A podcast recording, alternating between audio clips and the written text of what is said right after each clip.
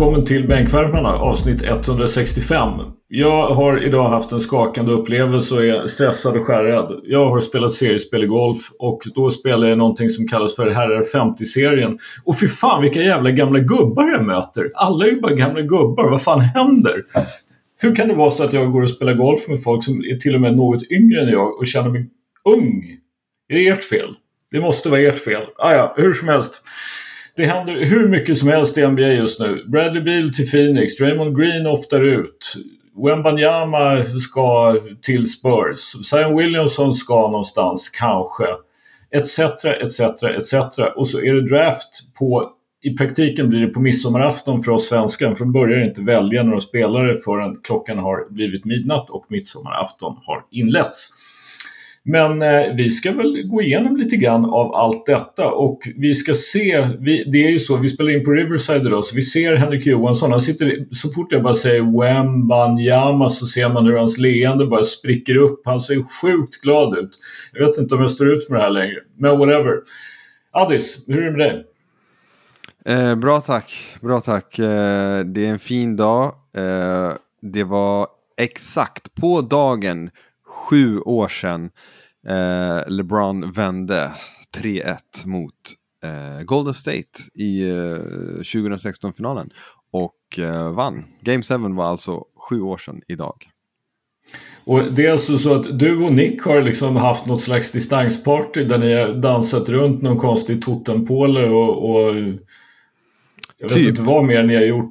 Ja, jag har firat hela dagen faktiskt. Nej, men jag spenderade, precis jag sa det, de här sista tre minuter och 39 sekunderna av matchen, när det står 89-89, den eh, såg jag på idag. Eh, det är kul. Och... Så du såg alltså årets idrottsspel 2016, alla kategorier? Ja, Block by James, bland annat. Precis, ja, fast det är, det är ju den som ändå är, tycker jag, spelet. LeBrons block på Igodala. Ja, så är det. Så är det. Nick, vi går, vi går till dig för omväxlings skull. Du, vad, har du också sett Game 7 idag? Nej, inte idag, men uh, det är någon som la upp hela matchen för typ en månad sedan. Uh, eh, och då såg ju givetvis, man spolar ju alltid fram till den sista perioden. För första halvleken var ju stressig, jag minns det. Cleveland låg under med åtta tror jag efter första halvan och då tänkte man att ah, nu är det kört.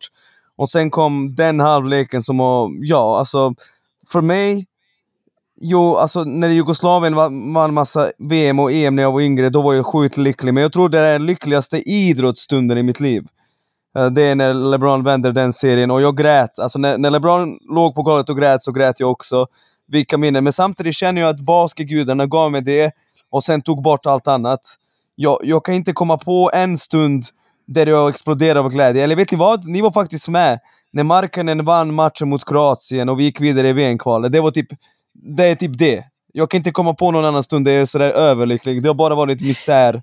Typ. Då vi trollade dig och sa att uh, Finland torskade.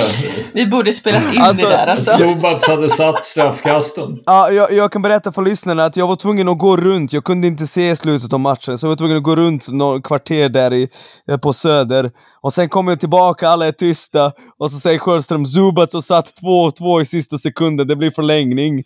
Alltså när han sa det, jag ville verkligen sjunka i marken och bara försvinna, implodera. Men sen var det ett skämt och alla började liksom fira. Ah, fy fan vilken dag, vilken stund alltså.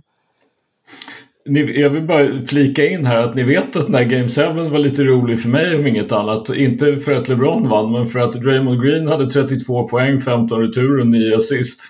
ja, det, du är den enda människan i världen ja, du, du är den enda människan det. i världen som minns den matchen för att Draymond gjorde Uh, på riktigt alltså. Nej, det, det, är inte därför jag minns det. Jag minns det faktiskt nog mest för, minns, för LeBrons block. Men, ja.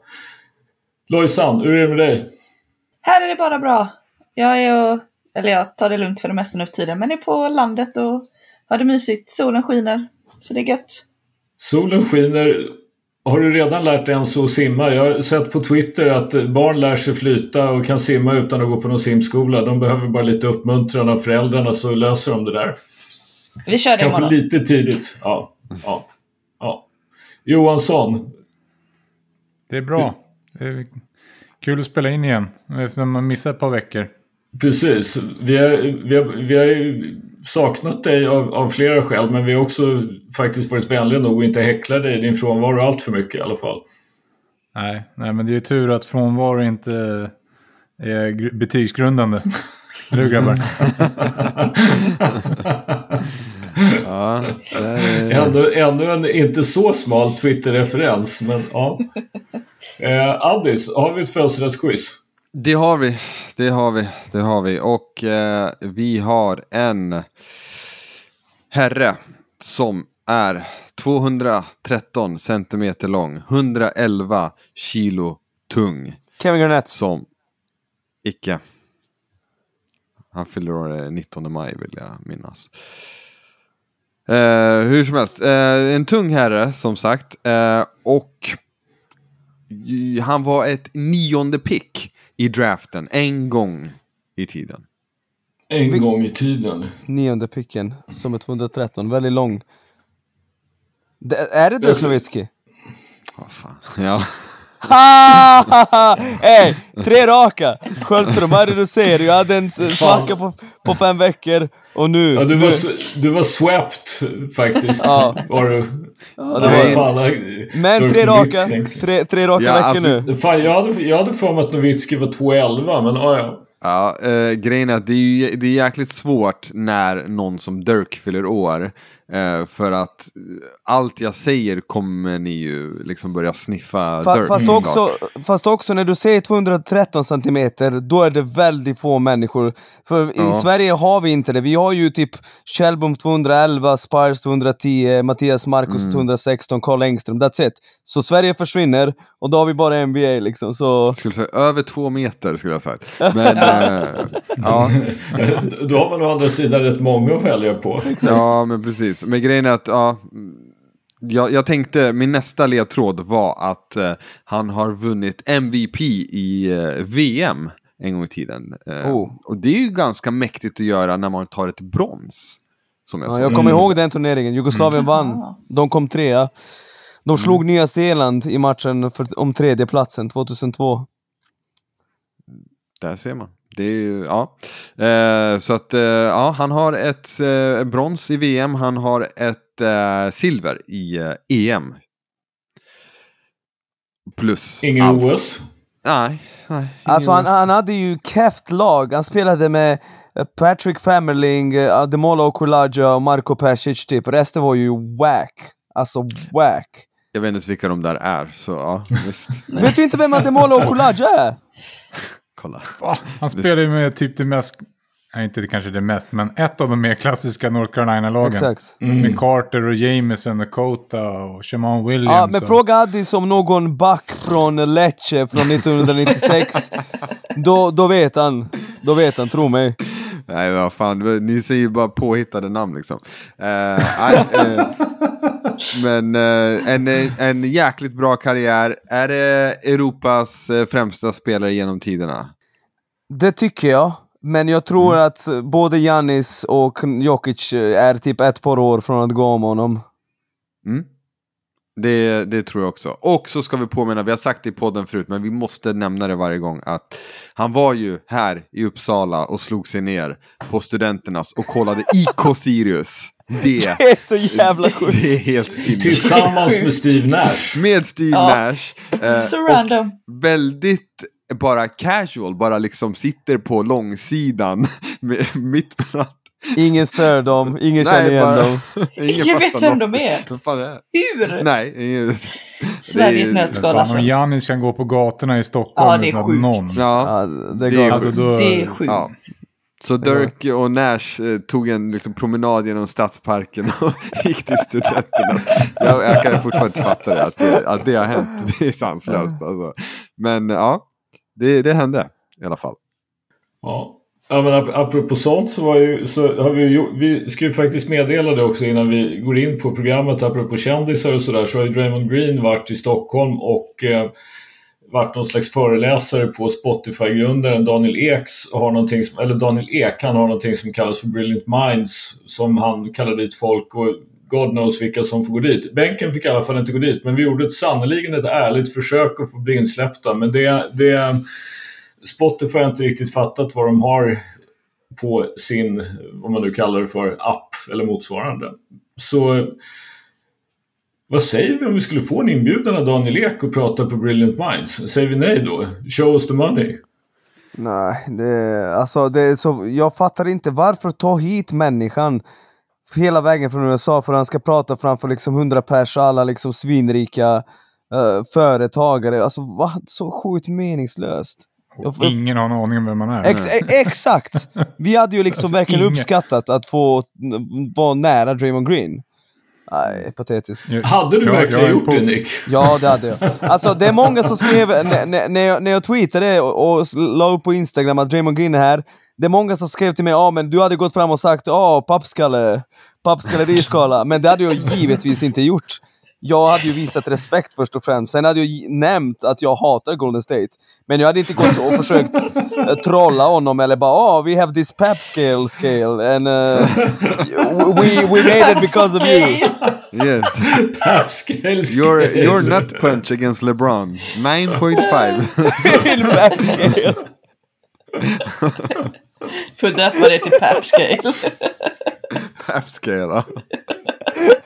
Nej, skakande. Nej, det, här var, det här var ett fint litet kaninhål. Helt, helt brutalt. Eh, Addis, du är ju på något sätt, är inte du ändå lite Phoenix-man sådär? Vad säger du om Bradley Beal till Phoenix? Du hade ju en take om, om Phoenix som inte annat, att det brukar ta ett år när man gör den här typen av trades innan man liksom kan konsolidera laget och faktiskt få ut någonting av den. Ja, precis. Och sen så känns det som att då Phoenix gjorde tvärtom mot vad man brukar göra, det vill säga fylla på med de här rollspelarna. Istället skickar de igen de få de har och måste göra den här processen igen. Jag vet inte, det är klart man, man direkt när man hör det tänker man så här, ja men shit, Bradley Beal, de tre, bla bla, men sen börjar man tänka att alltså, det finns ju inga som, de, deras lag kommer ju vara de, två, äh, de tre och typ that's it. Jag vet att de har Aiton, men eh, ja, det är väl om de bryter upp honom i delar. Men vem, vem vill ha Aiton? Jag vet inte ens det. Så eh, ja, alltså så på pappret det ser fint ut, men jag tror, jag, jag tror inte på dem. Alltså bil, jag vet, det kittlar inte supermycket för mig. Men jag vet inte, vad säger ni andra? Men kommer det inte bli lite som det varit nu, att de kommer spela tunga minuter? För vilka det- andra ska spela sen? Ja, Kommer de då det- orka ett helt slutspel igen? Det är som du säger, det, det, ser, ja, men det ser bra ut på pappret med, med de tre, men eh, vad har de sen och hur ska de ja, men fördela bollen? Och de har ingen riktig, alltså äkta point guard så att säga. Nej. Booker lär väl kanske gå det nu, men Ja, det blir Booker Ja. som kommer. Det blir ju Booker och sen Beal två walls. Men eh, så här, jag har också sett många folk som jag litar på när det kommer till eh, sånt här. Som har dömt ut den här moven för Phoenix. Och då, eh, då blir jag ju lite fundersam om de Ja, verkligen men, har men, gjort men här. vet du vad? Jag, jag lyssnar på lite poddar och jag är faktiskt trött på att höra alla trasha uh, traden för Phoenix. Okej om du tradar för Washington, men Phoenix går bort. En Chris Paul som är över, Landry Shamet och second round picks. Jag tycker den här traden är skitbra för dem. Sen är det en annan sak att Bradley Beal har massa år kvar på kontraktet och miljoner, det köper jag. Men du gav bort ingenting. Alltså Landry Shamet är det ingenting. Bok, alltså, hade de skickat över liksom en tub med syre, varsågod, det kommer leverera mer än liksom... Landry Shamet, han kan inte spela. Han är, äh, tyvärr, han är en skit som inte kan skjuta. Chris Paul är över. Second round picks, whatever. Alltså nu ser folk, ja ah, men du, du kanske hittar en ny Nikola Jokic. Nej! Jag, jag gillar traden från Phoenix för att de blev bättre. Jag tycker de är bättre. Jag, jag, ty, jag tror att Chris Paul hade varit ännu sämre nästa säsong och Landry Shamet eller Landry Shamet liksom. Så varför inte ta den gamblingen? Sen är det inte perfekt fit. Det är ingen titelgaranti. Men hade jag varit ägaren i Phoenix hade jag också gjort det, tror jag. Jag håller inte med. Jag tycker att, jag, tycker att jag, förstår, jag förstår det här med att de inte gav upp någonting. Men jag tycker att det finns ingen fit överhuvudtaget. Alltså det finns ju Bradley Beal. Hur bra är han egentligen? Ja, han är jättebra. Alltså hur... Va? Ja, Jag, jag har hört den teorin om att han inte är nice. Han är nice. Han är riktigt bra. Snittar 23. Men du, lyssna. eh, Så här är det Johansson. Folk säger om med 23 procenten. När du spelar i Washington Wizards, han, han, han får ju inget öppet. Alltså nu kommer han få sikta in sig och skjuta lite öppna skott här och där. Det kommer han att göra. Han har haft säsonger där han har snittat över 30. Ja, nej, jag tror bara inte på... Jag tror att oavsett om det var så att Chris Paul hade varit sämre och är sämre än Bradley Beal, det håller jag med om. Det är en helt fel fit. Alltså, det, det som hände i slutspelet var ju bara så här, nu är det min tur, din tur, min tur, din tur. Och det kommer bli ännu mer av det. Det kommer bli ännu mer av det. De hade, alltså, jag tycker att traden är kass för båda. Jag tycker att den är ointressant. Alltså, jag tror inte... Jag, om, jag säger, om jag uttrycker mig så här då till alla, okej? Blev de bättre än Denver? Nej. Nej. Nej. Så varför? Varför, ta då, varför då ta att du ligger på den där prislappen? För nu är det så att det här med second apron som kommer i, i cap. Alltså det kommer vara helt galna pengar för att du är typ det du var förra året. Men, men eh, för, förresten, hör ni mig? Ja, Ja. Okej, det. för min mikrofon strular. Ja, men vet du vad? Det där med Denver, de ser riktigt bra ut. En skada på Michael Porter och sen är det liksom över. Eh, man vet ju inte vad som kommer hända. Och, och jag tycker ändå att Phoenix, jag, jag förstår er reaktion också. Men jag tycker att de är i en position där Kevin Durant är 35 bast. Där de måste gå för titeln nu. Och vad, vad ska de vänta på liksom? Vad kan de få istället för Chris Paul och Andrew Shamet och några picks? Ja, men alltså, det, som, det som väl är problemet för, för Phoenix egentligen, det är ju det att salary cap för 2023-2024, det är ju alltså då 134 miljoner. På tre spelare är de nu uppe i häraden 120. Så. Ja, det är galet. Det är faktiskt Och, galet. och sen så har de ju då, sen så då, lägg till DeAndre Ayton så är de uppe i över 150. Då är de uppe på typ 155. Och nu kommer jag inte ihåg vad den här, alltså vad Luxury Tax kickar in. Men då är det ju som Johansson pratar om det här att det finns två olika nivåer. Där börjar de ju då hamna i den här situationen. De är så att säga, de är, får restriktioner på sig vilka trades de kan göra. De kan inte använda sin mid-level exception och liksom alla såna här grejer. Så rimligen är det ju så att de faktiskt är i situationen att de måste trada DeAndre Ayton. För annars, har, annars hamnar de liksom i en situation där de betalar lika mycket luxury tax som Clippers och Golden State utan att ha, liksom de kommer att ha sju spelare på veterans minimum. Så det, det är väl där, alltså de, de kommer att vara tvungna att gå till jobbet bara för att få ihop ett lag som består av någonting annat än Bill, Durant och Booker och alltså en massa lös bråte. Okej, men räck upp handen om ni hade gjort den här traden om ni var Matt Ishbia. Eller om ni hade bara sagt nej. Räck upp handen om ni hade gjort det. Räck upp handen, det är en podd eh, Nick. Ja men, men eh, jag, vill, jag, jag, vill, jag, vill bara, jag vill bara se, jag vill se hur många... Så Ja, men- ingen, alltså- ingen av er hade gjort det. Ingen av er hade gjort det. ja, men, grejen, är ju den, grejen är ju den att alltså, jag hade nog kanske gjort den här traden ändå. För det som du säger, alltså, de, de ger ju egentligen inte upp någonting. Men det som Exakt. är problemet också, det är ju det att Bradley Beal har en no trade clause. Han kan alltså bestämma själv var han ska bli tradad. Så skulle det här nu liksom inte funka särskilt bra, då kan de inte trada just Bradley Beal. Utan då måste de, liksom, de kan inte trada Kevin Durant och de kan inte trada Devin Booker. Så på något sätt så är det, alltså de har ju på något sätt gått in i ett äktenskap där vigselringarna är en fotboja. Men- eller men- rent av en... Ja. Är du säker på att den inte ryker när man Nej, accepterar? men Den de ryker inte. alla fall- Den Nej, den, inte. den, den följer med. Sa de på... Brian Windhorst sa det att den följer med. Så det, Det är innebär ju då att... Och- Och det här Ja. är bara så här. Fast, fast, Ja.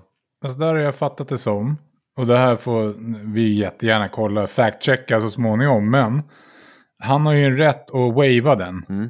Och Ja. vad jag förstod det som så skulle han inte wava den om han gick till Miami. Stämmer, Men han gör det om han gick till Phoenix. Ja. stämmer. De pratade med Sacramento och Miami, men han ville inte dra dit.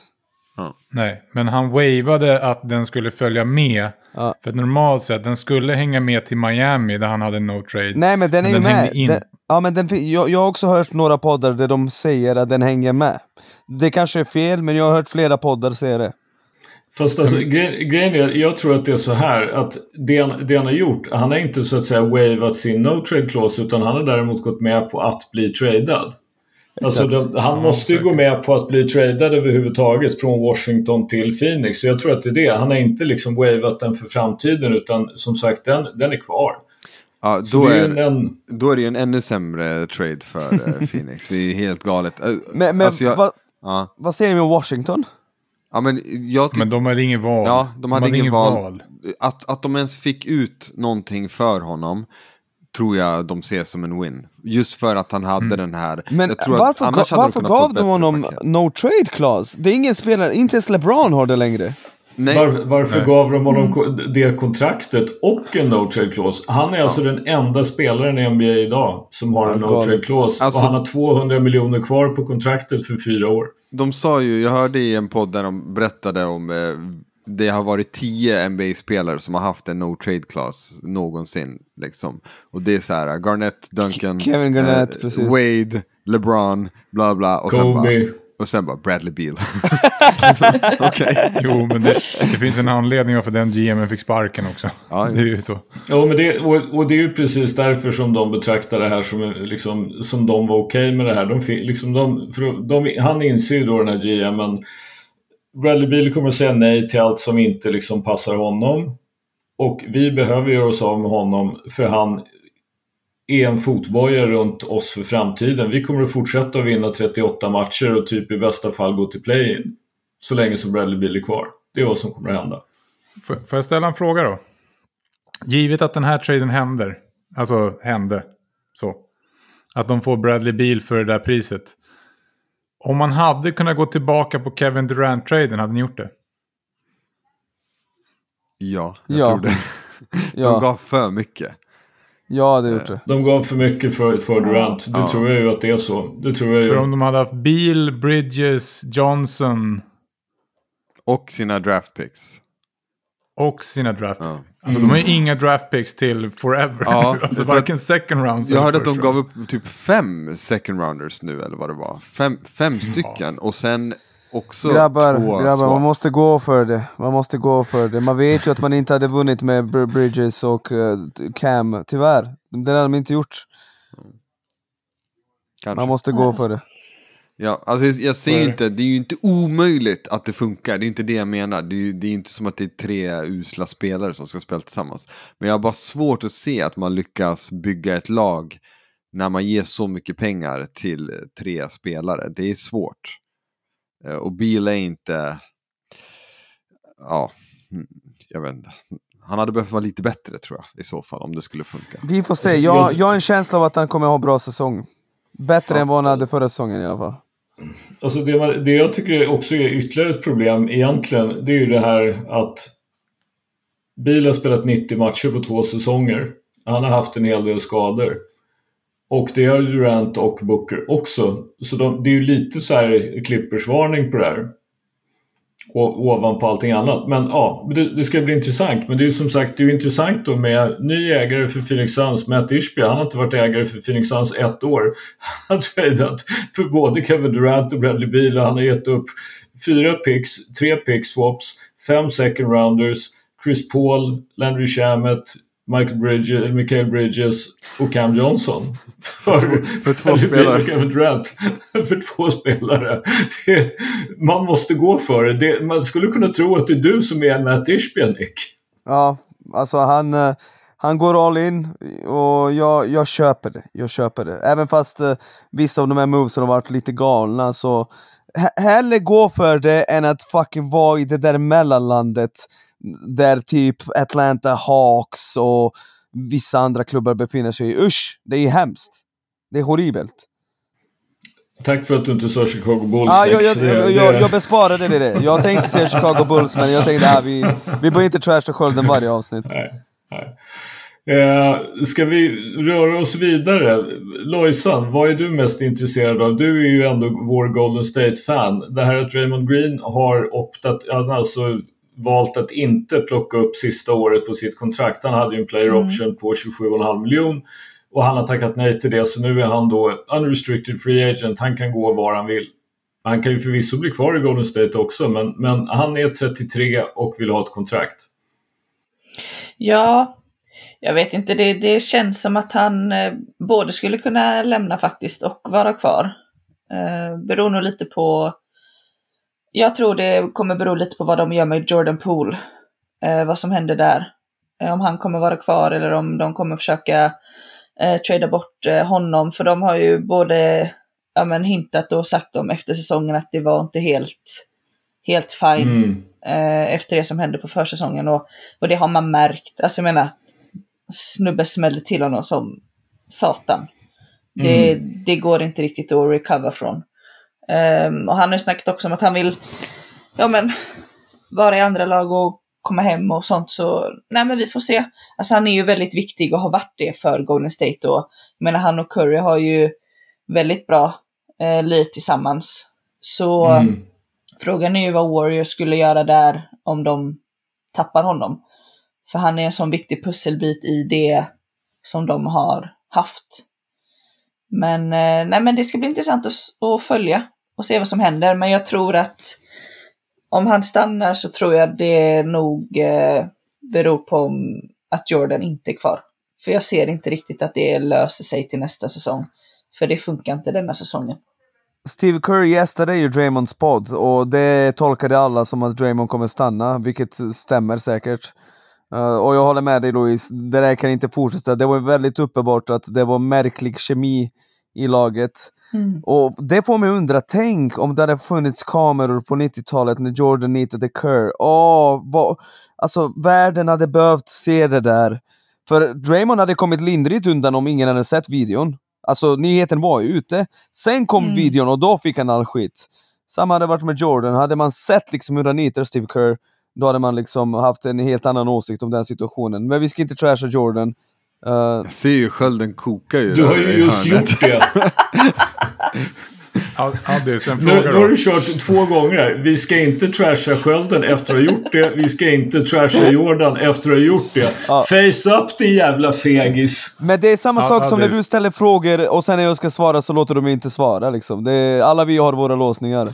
Du, du har, jag ställde samma fråga. Du fick prata hur mycket du ville, men du ville ju inte svara på frågan. Ah, ja, skitsamma. Men fråga igen då till vem som helst. Vem kan de trada bort? Vem vill ha Jordan Poole för 120 miljoner ungefär för fyra år? Som han såg ut förra säsongen. In, inte jag i alla fall. Han är perfekt tankspelare. Phoenix Suns vill säkert ha honom. Nej, nej, jag tror ett lag som vill förlora matcher. Någon som är riktigt sugen. Kanske Washington Wizards. De hade älskat att ha med honom och bara, det är ju förlustgaranti nummer ett i NBA just nu, alltså på riktigt. Ja, men det, fin- det finns ju en sak till. Vi har, alltså någon dag skulle vi egentligen behöva gå igenom det här men det har ju tydligen, alltså, i alla fall häromdagen så hade de fortfarande inte släppt det så kallade CBA, alltså det nya kollektivavtalet fullt ut. Man har ju hört en massa, man vet ungefär men de är tydligen inte 100% överens så att det är klart. Men det finns ju en grej till i det här i CBA som faktiskt är ganska spännande och det är det att de kräver alltså att du ska ha 90% av salary det. cap ska du ha under kontrakt när säsongen börjar. Du kan alltså inte sitta liksom och spara på en massa Det, det, cap det, space. det var väl 70 fram till i år va? Om jag minns rätt. Jag minns inte, men, men alltså det blir ju en viss skillnad. För nu, alltså Spurs hade ju, det, det är ju flera lag som har haft en hel del cap space som de har väntat med. För att kunna bli ett sånt här lag som alltså tar emot ett dåligt kontrakt för att få en pick eller två eller möjligen en ung spelare eller någonting. Men nu måste du alltså ha då i häraden av alltså 100, vad det blir, ja, drygt 120 miljoner måste du ha kontrakt för när säsongen börjar. Annars så får du ju böta. Så att du Ja, kan lika gärna ha klara det. då ju. Ja, de är, det Suns är klara. Men- Golden men- State är klara. Men då, då kommer du se massa, massa veteraner få sådana där JJ Reddy-kontrakt, när han alltid skrev på ett år, 20 miljoner där. Eh, det är sånt vi kommer se för att fylla upp cap space. Jag slänger ut en dark horse för Draymond Green då. Spurs. Nej, för fan. Kerr följer efter om ett år. Ja, Fan vad Nej. deppigt. Nej. Nej, Greg Popovich han är smartare än det. Han är väl inte ha Dre. Ja, han skulle vara en ganska bra fit bredvid Wemby faktiskt. Är du Exakt. säker på det? Är ni säkra på Ja, det? jag tror det. Alltså någon som Ja, skulle ta det ändå se. defensiva brunkandet bredvid Wemby. Det hade han nog varit. Men eh, jag känner ut. för min egen del, alltså, jag vill ju se Draymond spela. Uh, Du kommer ju se Spurs, Nej. du kommer ju bara inte erkänna det. Condensed. 10 condensed. Ja, Hoppas jo. de har sån där Wembanyama condensed. Precis. Man kan Jag körde på Zion typ hela första två åren, de här 20 matcherna han spelade. Typ. Ja, nej men eh, jag tror Draymond, eh, eh, det är, blir kvar eller så tror jag han går till eh, Pistons kanske hem. Det är väl, eh, de har ju pengar att ge. Eh, han skulle passa där, de har ett ungt lag liksom. Ja, den, den tror jag på faktiskt. Mm, det, Johansson- det finns ju... Som, ja, Johansson, du ville ställa en fråga till Addis för typ fem minuter sedan. Men sen avbröt Ja. vi dig. Vad tänkte du fråga? Jag, jag ska, jag, Addis, över under på hur många Kevin Garnett har nitat under en träning under sin karriär.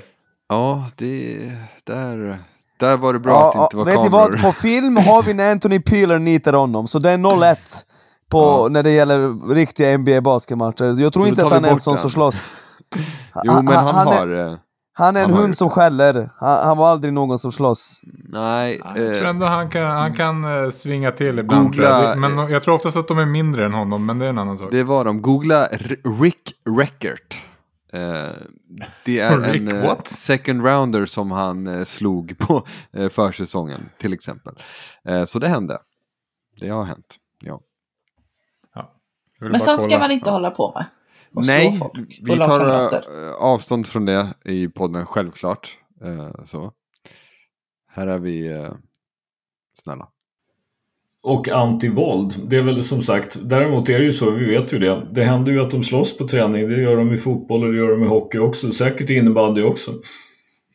Trots att de har klubbor och det skulle kunna bli lite, lite trist.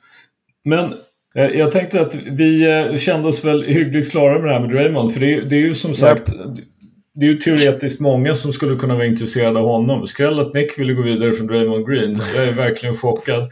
Eh, vi har ju ett rykte som ju, alltså som jag skickade häromdagen, så jag lyssnade på två olika poddar där den ena podden med Brian Windhorst i spetsen sa att han hade aldrig varit med om att det var liksom en så pass bra spelare som Zion Williamson är, att de verkligen ser till att det kommer ut, att de kan tänka sig att trada honom, alltså det vill säga New Orleans Pelicans. Sen säger då ESPNs draftguru i en annan podd, Jonathan Givoni, säger att han inte hört någonting om att Zion skulle vara på väg från eh, Pelicans och att han inte riktigt hade någon känsla av det här. Och då är det ju så att Jonathan Givoni jobbar med draften men han pratar ju med otroligt mycket folk just runt draften och då får ju han en känsla för alltså vilka vill ha sina draftpicks och vilka vill göra någonting annat med dem, alltså trada dem för att få spelare. Så han hade ju inte hört någonting om Zion Williamson, men du sa någonting Johansson om Zion till Portland och Dame Lillard. Absolut, Nej, men jag hörde bara rykten om att om Portland faktiskt skulle vilja ge den där tredje picken är det va? Charlotte Tredje picken. Andra, så skulle de föredra att det var Zion för Ingram. Just för att, han, att Zion passar bättre tillsammans med Lillard utifrån att ja, pick and roll hot, rimrunner utifrån de passar bättre ihop. i Så. Mm. Eh, för Dame har ju ändå varit ganska klar med att han vill, han vill ju fortsätta i Portland och han vill fortsätta att bygga det och liksom ta sin chans där. Sen kommer han ju aldrig vinna en titel där, men det är ju en, det är ju en helt annan sak. Mm. Mm. Vad säger du Nick? Men du är ju en det, gammal det, det jag känner är att, alltså det som är logiskt är att New Orleans vill bli av med honom. Känslan är att de är trötta på det där med att han inte är i form. Nu det där med, ja, med damer i hans liv som uh, jobbar inom en viss bransch, det ser inte bra ut. Det ser inte bra ut heller. Jag hörde den här poängen på någon podd. Men en av de här kvinnorna som jobbar i den här branschen skrev på Twitter 'Ah men Zion hur kunde du göra så mot mig? Jag pushade, att stanna i form. Alltså, förstår ni? Det är någonting som han går runt och bär och delar med sig och bara 'Ah, det här är ju skitsvårt för mig, jag är konstant out of. Alltså förstår ni? Inte bra. Inte bra. Jag tror att New Orleans är sugna på att bli av med honom. Och hade jag varit Portland hade jag inte velat ta, ta in Zion.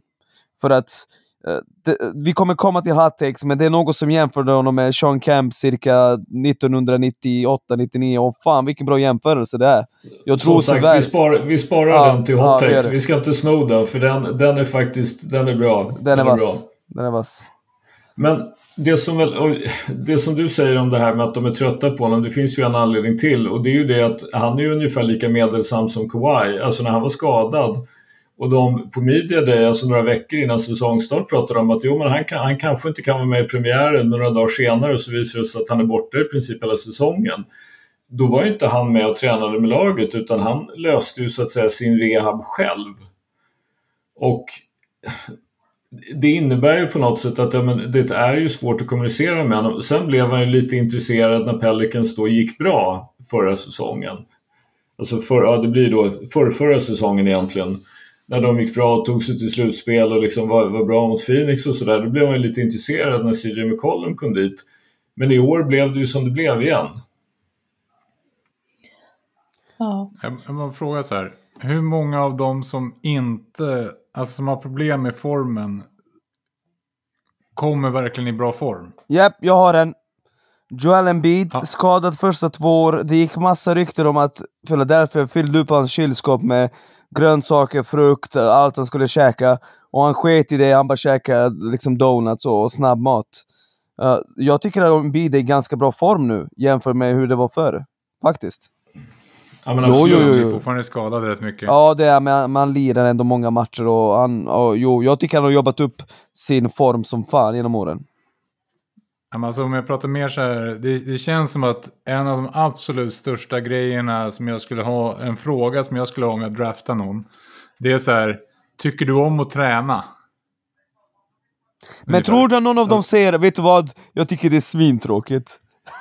Ja, men någonstans så finns det ju ganska många runt en som ser en som borde kunna göra den bedömningen ändå. Alltså det, alltså det är ju ganska många ställen man hör från olika så här, ja men vill de verkligen det här? Alltså vill de verkligen jobba på det här? Är det någon som verkligen är i hallen? Är det någon som verkligen...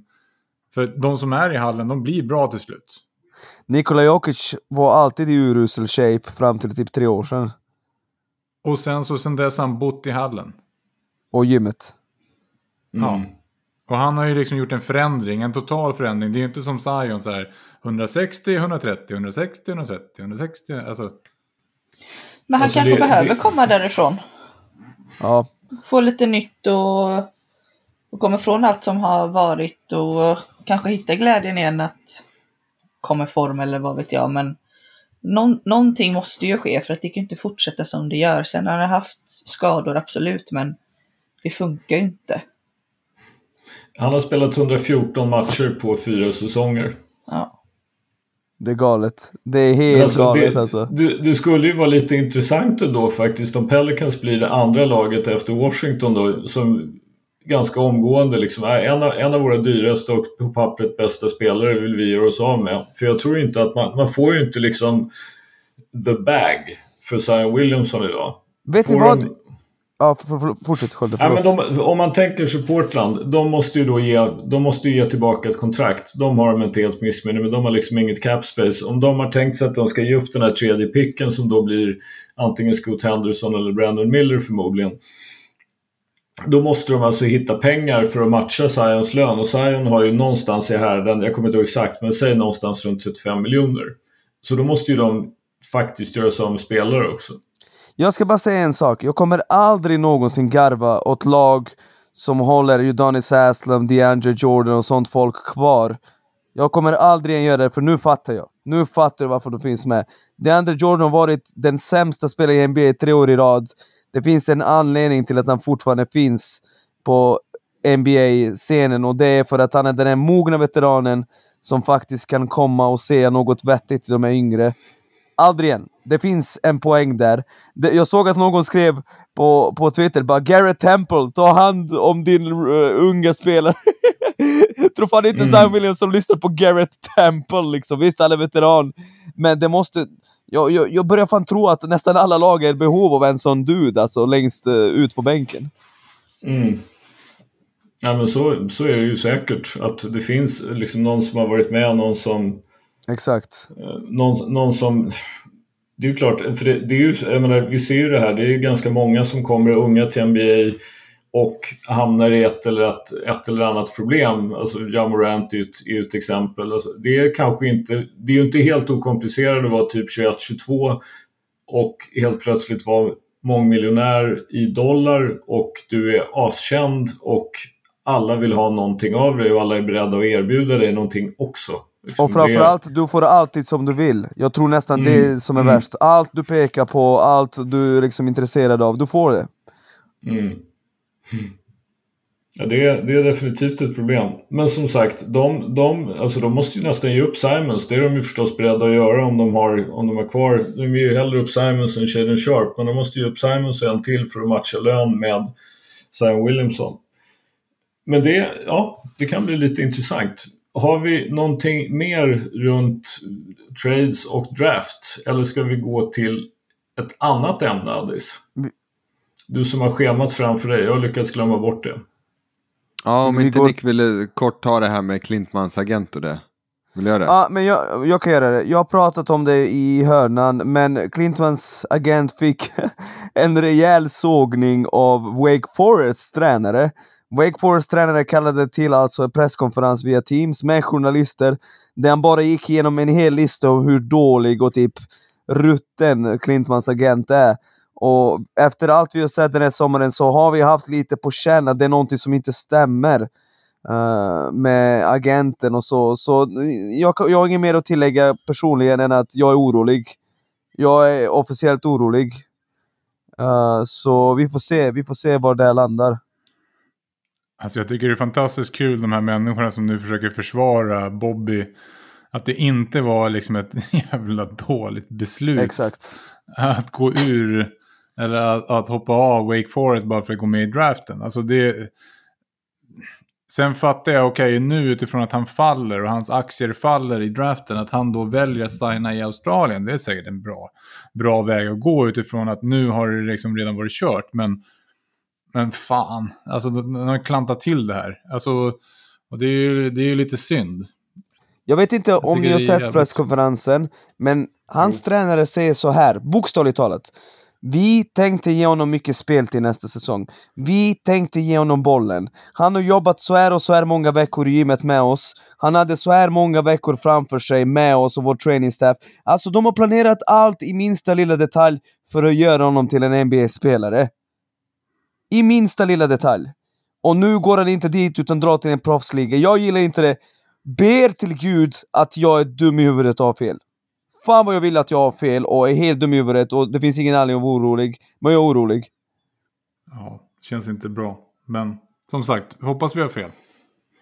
Ja, det är ju, alltså förstås så är ju, apropå det här att prata om alltså, unga spelare och, och hur lätt det är med hitan och hur lätt det är med ditan. Agenten har ju ett ansvar att inte bara så att säga förhandla fram en massa pengar utan också att se till att klienten, då i det här fallet Bobby Klintman, spelaren, får bra förutsättningar att fortsätta vara bra. Inte bara liksom att agenten ska casha in 10, 15, 20 procent av Klintmans, Klintmans pengar. Så Ja, och, och som sagt, det var ju, man kan ju tycka att coachen i Wake Forest, Steve Forbes, kanske har ett visst egenintresse också av att framställa agenten som en, en, en klantskalle. Men herregud, han gick ju liksom...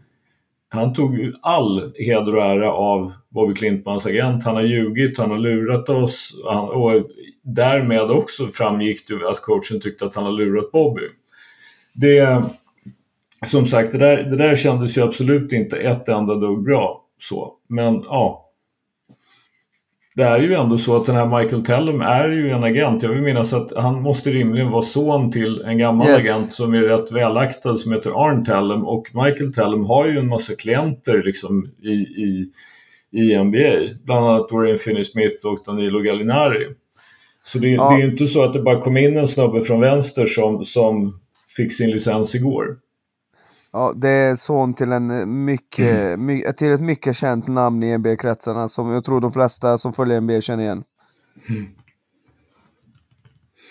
All right. Bra, ska vi till EM nu? Äntligen! Äntligen! Addis, börjar du. Jag har sett exakt 0,0 minuter Ja men av vilken skräll! EM. Vilken skräll! Jag så trodde att du satt fastklistrad framför tvn och såg Montenegro mot Spanien igår. Nej. Uh, jag, jag, vänta Louise, jag vet att du har sett matcherna. Johansson? Nej, Sköldström? något strömavbrott har jag hört. Sköldström? Eh, Jag såg, eh, jag såg Spanien, Grekland och sen så såg jag... Vilken var det nu då? Det var ju Belgien mot Italien. It- Italien, okej, ja men eh, Ja, bra i alla fall att. Mm. någon av oss, alltså s- fantastiskt. Vi har en basketpodd och så ser vi inte på basketmatcher. Det är Ja, men helt kul att ni har overkligt. sommarlov. Ja, men lie, det- det- Johansson. det- Ball ja, don't Men det, det, det är ju inte helt lätt för de som jobbar och ser matcher som går klockan tre, Nick. Du får nog vänja dig vid trots att du har sommarlov och dessutom får betalt för att kommentera matcherna.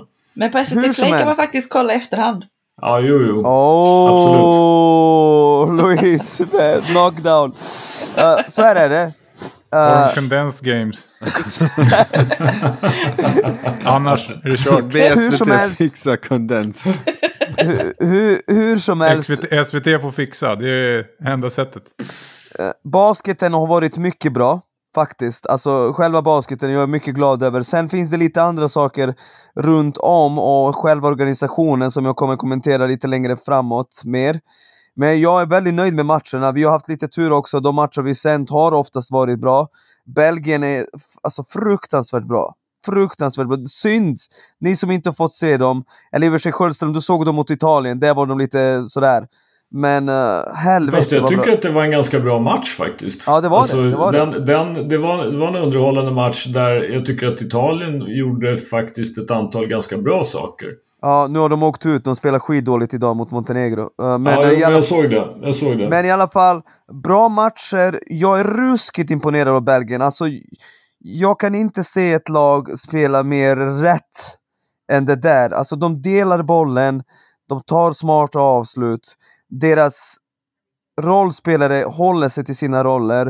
Uh, de har ju liksom allt. Jag, jag har varit fascinerad från första perioden och jag har så svårt att se att Belgien inte vinner den här turneringen.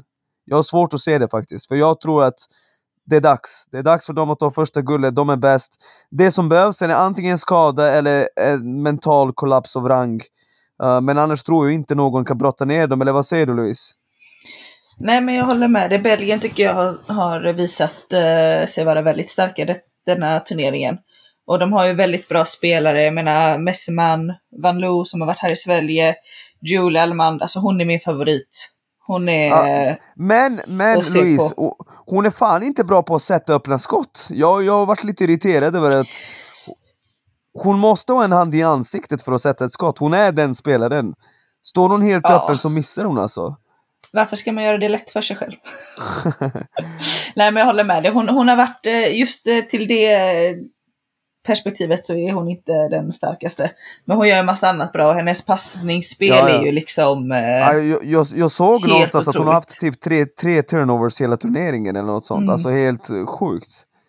Ja, och nu kommer de ju förmodligen möta Frankrike i, i semin.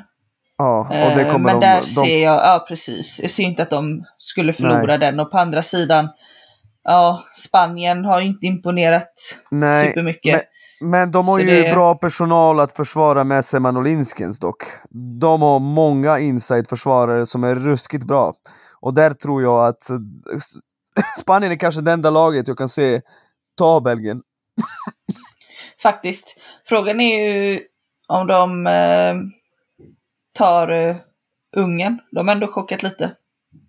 Nej, jag tror inte Ungern... eh, De ska sig ta sig vidare först jag, kvarten. jag, jag, jag är inte säker att Ungern tar sig förbi kvarten. Kan vara Eh, så. De slog ju Serbien och på så sätt fick första platsen men hur som helst, vi har en paus nu på några dagar. Vi fortsätter kommentera på torsdag. Två, två matcher kommenterar vi alltså på torsdag. Se till att följa EM på SVT. Det kommer massa basket den här sommaren. Titta på SVT Play i efterhand om ni inte hinner. Framförallt Addis då. Men det är väl faktiskt alla kvartsfinaler som eh, SVT sänder? Om jag har... Ne- nej, två kvartsfinaler. inte? Och, nej, två kvartsfinaler och sen efter det sänder vi allt. Båda semifinalerna, guldmatchen och bronsmatchen. Men alltså Okej. Addis, jag tänkt på det här, jag kom på det här nu, så lyssna. Du tittar inte på svensk herrbasket, du tittar inte på svensk dambasket, du tittar inte på Euroleague, du tittar inte på en på SVT och du tittar på NBA-finalerna condensed. Bror, du måste kliva fram. Ja, när du säger det så så... eh, Lyssna Addis, nästa år en liga utöver NBA måste du ha koll på, men inte sådär Europakollen, utan på riktigt, välj en liga och kör. Ja, det låter rätt trist faktiskt. Eh, Men, men hur hinner du lyssna på fem fotbollspoddar och inte kan följa en liga? Ja, men jag, jag kan kolla gamla matcher och rapportera från dem. Det är Du Addis, vilken är den bästa fotbollspodden i, just nu i dina hörlurar? Toto-svenskan tror jag. Titt- Lyssnar du på Tutto Balutto? Nej. Tänk om vi bara skulle kolla på basket också. Det är ett problem, men jag ska jobba på det till nästa år. Eh, kolla Ja. lite mer ny fräsch basket. Eh, Nej men du, pre, du pre, NNT, du prenumererar, eh, UNT förlåt, du prenumererar. Ja men då så, då kan du vara liksom eh, SBL här. Jag vill vara tydlig med att jag prenumererar inte, men jag har eh, tillgång till prenumeration. Jaha, du tar från börsen eller något? Nej, Nej, skolan säkert. Busted! Ja, nej men eh, bra. Kul rapport från EM. Man kanske kikar in eh, finalmatchen, men eh, man måste ändå säga att alltså, en, en tredje prismatch, alltså finns det något deppigare? Alltså, Ja det, det, det är faktiskt inte kul. Alltså, det är så jävla svagt att ha. Alltså, jag fattar Mm, att man med. vill spela den kanske, men att titta på. Det finns de som inte vill spela den heller känns det som ibland. Men ja, Faktiskt. whatever. faktiskt. Vad är vi framme vid då Alice? Det är du som sitter på schemat faktiskt idag. Det är eh, hot takes faktiskt. Hot stakes. Härligt! Ja, men vi, vi börjar väl med den roligaste då som vi fick in. Robert eh, Amman säger att 1. Är träningsklipp på Ben Simmons det säkraste sommartecknet sen Alan Hughes årliga, årliga hälsning från solstolen om att hans knees feels fine. Eh, vad säger vi? Har ni, har ni nåtts av de här träningsklippen på Ben Simmons? Ja, Ja. ja, alltså det, det börjar bli tragiskt. Faktiskt. Vem har inte? Det, det, det är lika mycket sommar som jordgubbar och mjölk ungefär. Det är... Ja, det är riktigt tråkigt. Alltså, jag fattar inte vad han håller på med. Varför ens lägga ut det där?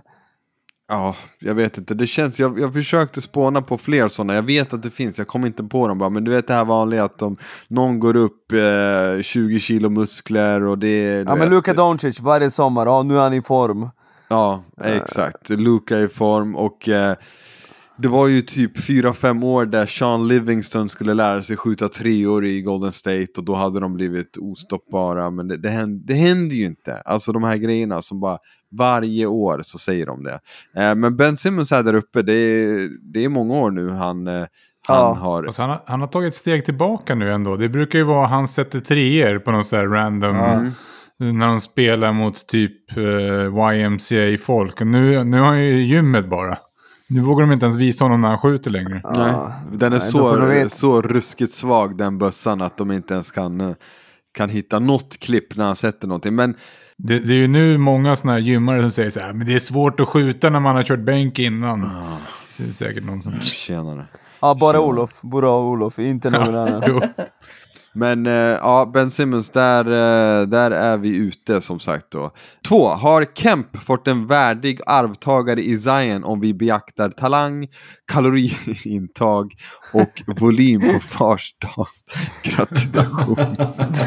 Alltså det där är ju en sjukt bra hot take. Det är en sjukt bra, vi måste fan ge det. Ja, Det är stående, stående ovationer. Stående ovationer, verkligen. den, alltså, den där. är fin. De, de har mycket gemensamt vad det gäller eh, talang, eh, kaloriintag och eh, Zion har väl inga barn? Ska vi, eller ja, det är ju ett på Jo, G nu. det kommer ett. Vi vet inte. Ja, Exakt, vi vet inte. Men Sean Kemp eh, hade som de...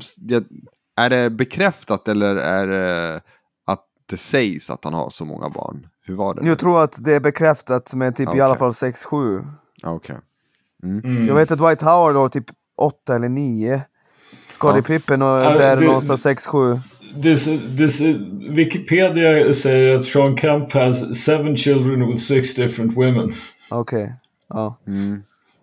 Så Zion, Zion det är har ju en bit sjuka, den sjukaste storyn är ändå Peyton, alltså Gary Payton.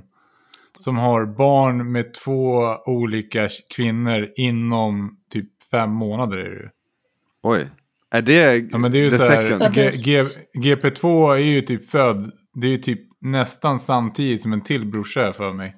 Så det är typ så här, han, han har två brorsor, de är typ födda samtidigt. Och då hade Ja. ju Peyton fått frågan så här, kallar de Gary typ.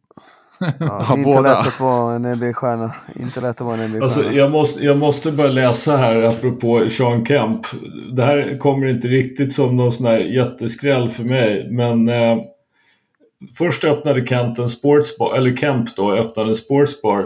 Sen i oktober 2020 så var Kemp del av en grupp som öppnade a cannabis dispensary in Seattle named Sean Kemps Cannabis. På den här stora liksom, premiäröppningen så deltog Gary Payton, whose cookies brand cannabis strain he sells at the shop. Så alltså Gary Payton och Sean Kemp är alltså involverade på något sätt i, i att sälja cannabis. Och så vitt jag förstår då så är, är det ju förstås lagligt, men det är ju det är lite skrattretande. Hur är det med gamla Jailblazers? Hur många av dem är involverade i den branschen? Ja, Stoudemire är ju coach, så det är kul. Rashid Wallace är också coach. Du, ska inte Mm. underskatta, jag tror de har, många av dem är skärpt till sig.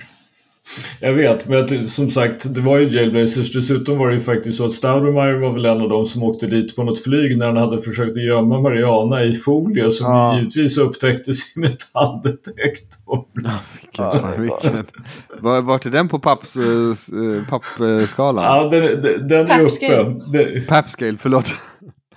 Okej, ja, men eh, vi släpper det kaninhålet och går vidare. Lite som Bamse säger, eh, eller frågar. Jag tänker Skölden, du spetsa öronen för det här är ditt lag då.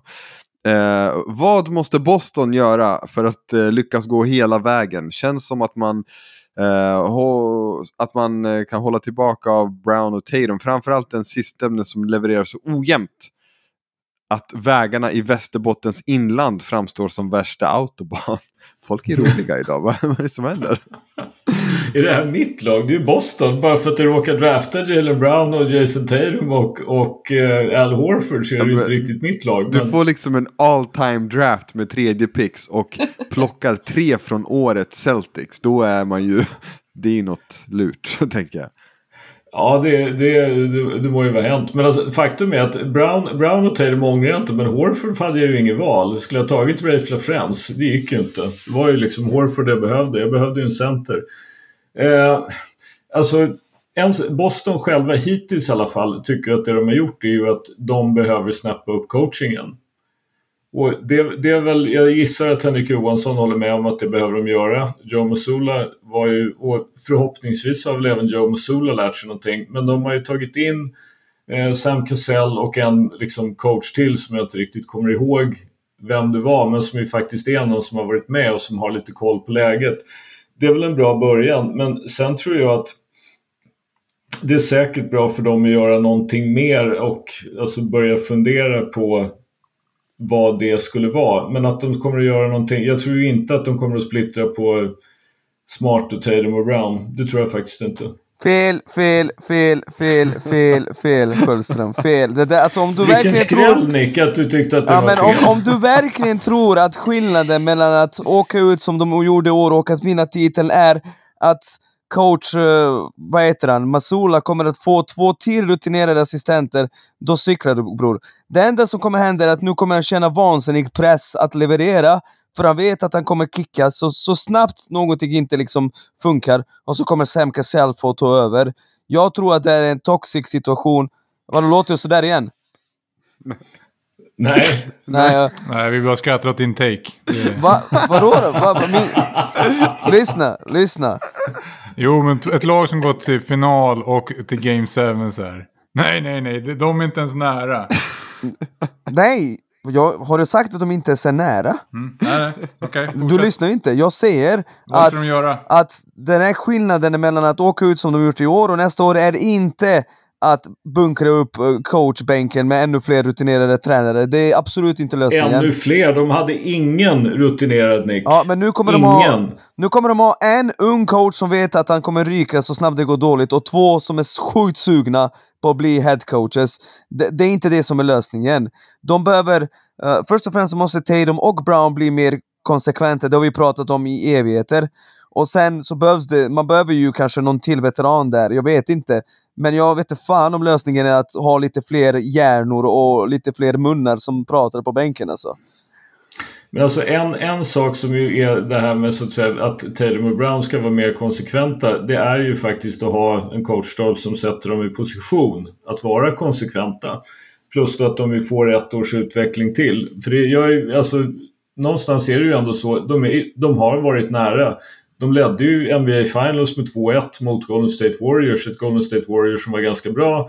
Och de var faktiskt inte mil ifrån att vända det här mot hit i konferensfinal i år. Och de har spelat, alltså vad har de? Brown, har ju, Brown och Tatum har ju tre konferensfinaler var och en final. Så, så det, alltså, de är ganska bra, de är ganska nära. Och jag, det jag menar är att jag ser inte att det finns någon lätt lösning. Jag ser inte att liksom, det är inte någon blow it up som gäller. Jalen Brown för Zion Williamson. Skulle...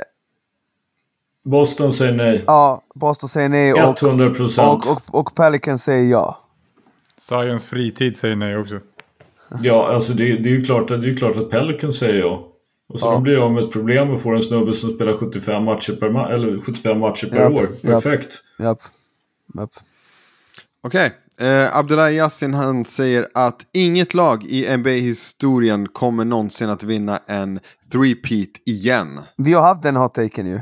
Och vi, vi kom fram till att historien är väldigt lång, det kommer vara många år, någon kommer vinna, givetvis, men det är allt svårare. Men vi har redan haft den Okej. där. Okej. Okej. Eh, Olof Arvidsson säger att Sveriges kanske tre bästa spelare genom tiderna, Jerebko, Taylor och Marcus Eriksson, är den topptrio i något land i världen som gjort minst för sitt lands basket. Jag älskar den här måste jag Det, säga. jag älskar den också. Den är sjukt Ja. bra. Den är sjukt bra, för så här är det.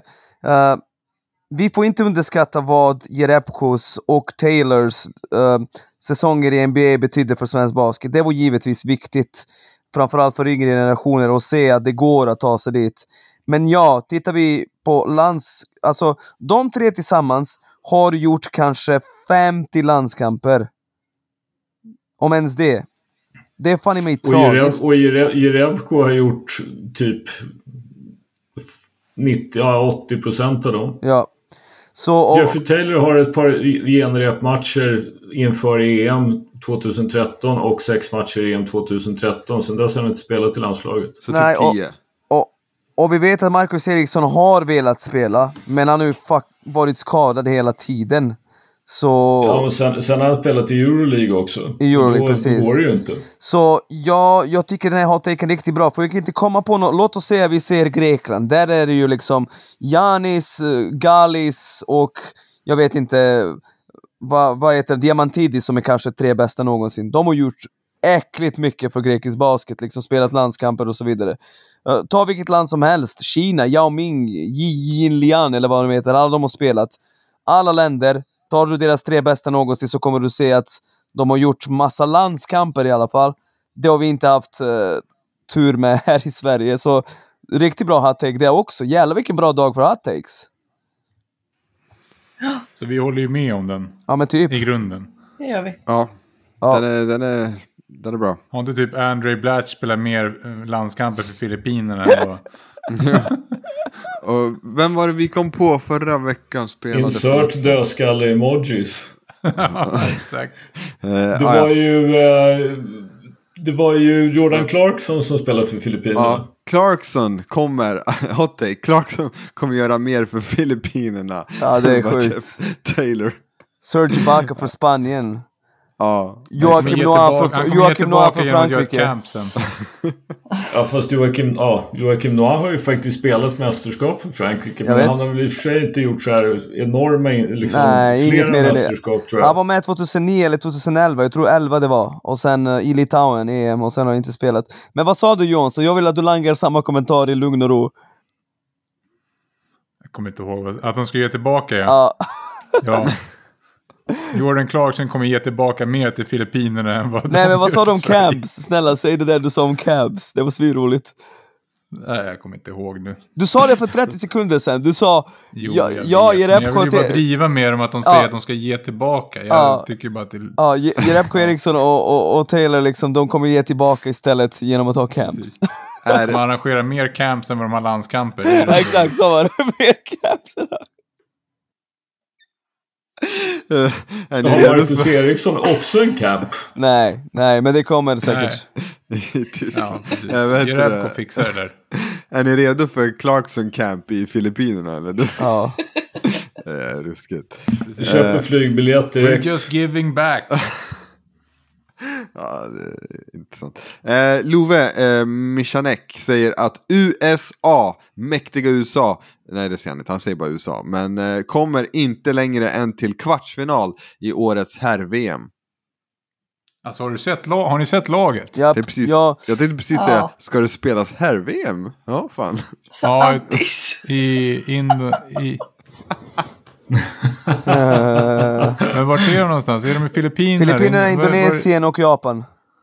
Ja, Ja, det är precis. därför Clarkson gör sig går på SVT. Alltså det är ju Austin, SVT. vad är det? Austin Reeves, Cam Johnson, det är ju... Alltså... Det är stökigt. B- Portis, Bobby Portis, eh, Anthony Edwards. Alltså det där laget, det, det står på deras pannor, ut och i kvarten. Det står verkligen på pannan, ut och i kvarten. Så nej, det där laget kommer inte vinna guld. Vi har sett varje gång USA, sedan 2002, varje gång USA skickat ett landslag med massa nya spelare som uh, inte har en Kevin Durant eller LeBron James, uh, då vinner man inte. Då kommer inte vinna i år. Det är för många snubbar som aldrig spelat på den här nivån internationellt. Uttåg i kvarten. Alltså vinner det där laget, då är, av de ni rabblade här, då är det ju nog bragdguldläge. Alltså, det, vad sa du? Det är ju Bobby Portis och, uh, vad fan sa ni? Det är ju, Ja, men alltså, de, de som, de som är uttagna hittills. De som är uttagna hittills, om jag förstår det hela rätt. Anthony Edwards, Aus- Austin Reeves, Tyrese Halliburton, Michael Bridges, Bobby Portis, Jalen Brunson, Jaron Jackson Jr., Walker Kessler, Cam Johnson och Brandon Ingram. Så de har ju, tror jag, fem platser kvar eller fyra eller vad det nu är.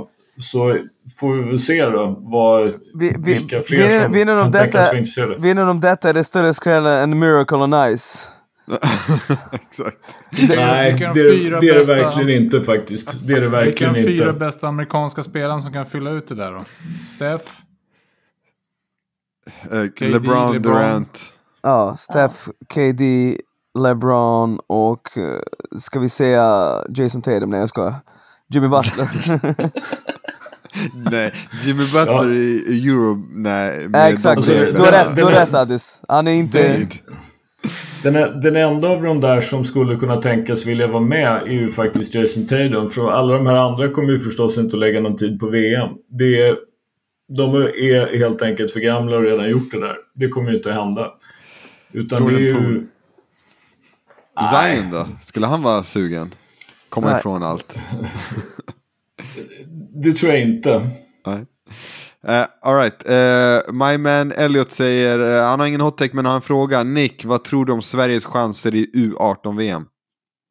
U18 EM, den generationen kommer ju spela i A-divisionen. Eh, för att vi såg ju Elliot, uh, Fasasi och grabbarna vinna förra året. De kommer få mycket stryk. Tyvärr. Däremot, vi sänder ju på SVT och så här är det. Garduppställningen gillar jag väldigt mycket. Framförallt då Julius Price, 17 bast. Jag tror att det är en framtida landslagsspelare. Uh, mycket bra spelare att hålla koll på, gör bra ifrån sig i USA. Sen finns ju även uh, flera andra. Eh, Michael Coopers, NBA-legendarens son, Nils Cooper kommer ju spela. Intressant spelare att följa. Uh, en snubbe som heter Lukic Gavric i efternamn som spelar i Tjeckien. Mycket intressant spelare. Uh, och det finns ju, uh, jag vet inte om Kenny Poktos lillebror kommer vara med, också intressant. Och så finns det en till guard som heter, uh, vad heter han, Ludvig Holmström tror jag, från Lidingö. Från Stockholmsområdet. Bra bössa. Så guards är väldigt spännande. Men risken är stor att, jag, jag vet att vi är i gruppen med Litauen exempelvis, det kan ju bli en torsk med 40 poäng, tyvärr. Eh, så, men eh, chansen att stanna kvar i A-divisionen finns. Och eh, chansen att se några spännande namn som kan komma att bli framtida A-landslagsspelare finns också. Så matcherna kommer sändas på SVT. Ja, det var dagens reklam. För SVT. Ständigt. Ja. Okej, eh, nu ska ni alla tänka till då, för jag vill ha svar från samtliga. Anonym Kaktus kliver in här och säger följande. Det är okej att hata på lag av väldigt ytliga och orimliga anledningar. Jag hatar Celtics endast på grund av Jason Tatums jump shot. Så, min fråga till er är, Ja, det, Vad för ytlig anledning hatar ni ett lag vi, randomly? vi, vi, vi förtjänar inte så här bra hot takes. Alltså det har varit on fire. Det där är ju så jävla också bra för... Alltså Det Jason är klart Taylor... vi förtjänar det. Nej, alltså vi har inte förtjänat Jo. så här bra. Vi, vi, vi har det. precis så här bra lyssnare vi förtjänar dem. Uh, så här är det. Jag håller med om det där med Tatum, men vad finns det mer för ytliga? Jag vet inte. Du har ju ett ytligt skäl att hata Golden State. Det vet Verkligen vi inte. redan. Nej, nej, det är det djupaste, mest uh, vältänkta, genomtänkta hatet någonsin. Så det är absolut inte ytligt. Ja, jag, jag glömde det. De rubbade balansen och stal titlar från LeBron. Det är ju djupt och ytligt. Det är ju djupt tungt verkligen. Verkligen. Borrar sig in. Verkligen. Ja men eh, jag skulle kunna bolla upp ett lag här och jag, eh, det är många lag jag hatar, men eh, eh, Cleveland ogillar jag skarpt på grund av deras vidrigt fula röda färg på dräkterna. Den här, Okej. den här Vinröd. usla vinröda. Ja. Som jag bara vill, jag vill bara bränna mig i ögonen hellre. Och sen blandat med gult. Blandat med gult. Ja, jag, jag köper så... det. Ja. Men, Det- men å andra sidan, jag har alltid haft en soft spot för Orlando Magic för jag har alltid gillat typ deras logga och, och namn typ. De har alltid känts coola typ. Ja, köper det. Helt otroligt att Nick the Hater helt plötsligt blir kärleksfull till Orlando Magic. Det, jag, är, jag är skakad. Men, men alltså så här? Clevelands fula vinröda färg, den fick mig att älska deras svarta t-shirtar. Så illa det. var ju en fröjd att se dem i t-shirtar för att vi slapp den där fula vinröda eh, färgen. Så det, det är mitt ytliga skäl att uh, ogilla Cleveland. Och sen den där, jag vet inte, har de kvar, jag kollar inte på Cleveland längre. Har de kvar den här otroligt stora fula loggan på planen? Så stor att den typ går från trepoängare till trepoängare. C1. Känner ni igen den här? C1, ja. Ja, jag tror Tar det. aldrig slut. LeBron sköt ju alltid från the logo. För att the logo var hela planen. Fem och tre sekunder. Ja. Ja, bra, Ja, bra rant. Bra, bra rant. Jag, jag, kan, jag kan tycka typ att lag som Utah Jazz och Portland alltid känns osexiga för att jag vet att det, de är ju från Portland och Salt Lake City. Alltså det är inga bra städer att bo i, men äh, inte att jag hatar. Det måste finnas bra anledning om jag ska hata. Lojsan, du känns inte som en hater, men har du något? Nej, alltså jag funderar på om det är någonting som stör mig. Jag vet inte riktigt. Alltså det är väl, alltså det är väl inte Nix. Eller Nix, det är inte alls Nix. Eh, Nets, men de har också en väldigt ful, eh, en av deras golv. Som är, om det är helt grått eller någonting. Som bara är Exakt. Mm. Det, det, det är horribelt det golvet. skitfult. Går inte att titta ja, på. Det är nog det jag kan komma att tänka Ja. på just nu. Det är bara så här, vad, vad- är det här för färg ens? Och varför vill man sitta och titta på det? Ja, och när de Nej. kör... De kör ju gråa eh, dräkter, eller dräkter, ja, gråa linnen ibland. Och det är också så här, av alla färger du kan välja så ställer du upp i grått. Ja, faktiskt. Det är Det är skittråkigt. Ja. Alltså jag, jag måste erkänna, jag har i princip gett upp det här. Jag kan inte påstå att jag hatar dem för längre. Jag vet inte om det egentligen var ytligt, men ni fattar inte hur mycket jag hatade Detroit Pistons en gång i världen. Mm. Googla Bill Lane Beer och gå in på YouTube och se. Googla när Chicago till sist slog ut Detroit Pistons och Pistons bara lämnade planen. Så fattar ni också varför jag säger att Thomas inte fick vara med i Dream Team 1992. Mm. Fint, Johansson, har du något lag du... Alltså den var jävligt svår. Alltså bara rent ytliga eh, skäl så. Alltså jag hade skit, förut så hade jag egentligen fram till Dallas vann mot Miami så hatade jag Dallas. Och det var egentligen mest för att jag tyckte att jag hatade Devin Harris. Va? Jag bara, Det var jag, bara, jag kunde inte stå ut med honom för det var alltid så här, han mot Parker och det var alltid, han var alltid så jävla hypad som någon sorts Parker-stopper och jag bara spydde på det. Ey, lyssna. En av mest underskattade säsonger i NBAs historia är när han blir tradad till Nets och har svinbra år. Jag tror till och med han var All-star det året, Devin Harris. Alltså han, Ja, absolut. ja, alltså han, var, ju, han var ju underskattat nice tyckte jag. I typ två, tre Sen kom år. han ju tillbaka till Dallas och höll på faktiskt. Det här är ju en sak som inte finns med riktigt. Man glömmer bort historien. De faktiskt höll på att slå ut Spurs 2014. Var det när Carter satte den här trean i sista sekunden? Ja, precis. Ja. När det så här, Carlisle spelade en jävla massa mind games med Spurs. Och de gick till fem matcher och man satt med jävla hjärtat i halsgropen. Fy fan. Ja, mycket bra uh, hot take där. Vi får väl tydliggöra bara så här, vi hatar inte de här, men folk fattar, tror jag. Jag hoppas det. Sporthat. Ja, sporthat. Exakt. Vi avslutar eh, segmentet Hot Takes med Brian som säger att Wemby får svårt att spela regelbundet under säsongen och missar flertal matcher samtidigt som OKC bygger vidare på fjolårets bragder. Chet hittar en bra roll i laget och kan ha den impact som förväntades av honom. OKC tar en playoffplats och Chet blir Rookie of the Year. Vad ger Nej, vi? nej. Är det osannolikt? Nej, OKC kommer vara väldigt sparsamma med honom efter fotskadan. Han Mm. kommer inte få tillräckligt med minuter för att ta den. Men jag gillar fantasin faktiskt. Precis. Sen är det ju dessutom så att alltså, OKC kommer förmodligen att vara för bra för att Chet ska eh, få till liksom den typen av stats som man förknippar med Rookie of the Year. Jag har svårt att se att Chet Holmgren får bollen så mycket att han gör liksom 15-20 poäng per match med det laget runt omkring sig. I så fall känns det ju Scoot Henderson som ett, ett bättre, bättre val. Som Rookie of the Year om man nu inte tror på Wemby. Ja, men jag, alltså jag har hört mycket kring att Spurs kanske tar lite lugnt med Wemby första åren. Just för att det finns skadehistorik kring spelare som är så pass långa. Så att jag skulle nog säga Scoot som bara... Om han går till Charlotte och får Lamello bredvid sig och får skjuta 40 gånger på så är det så här...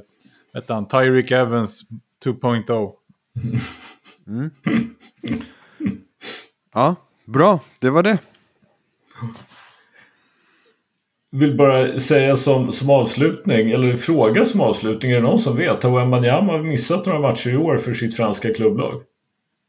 Nej, Inte jag to- vet. Vi har inte hört någonting om att han skulle ha haft någon typ av skadeproblem i alla fall.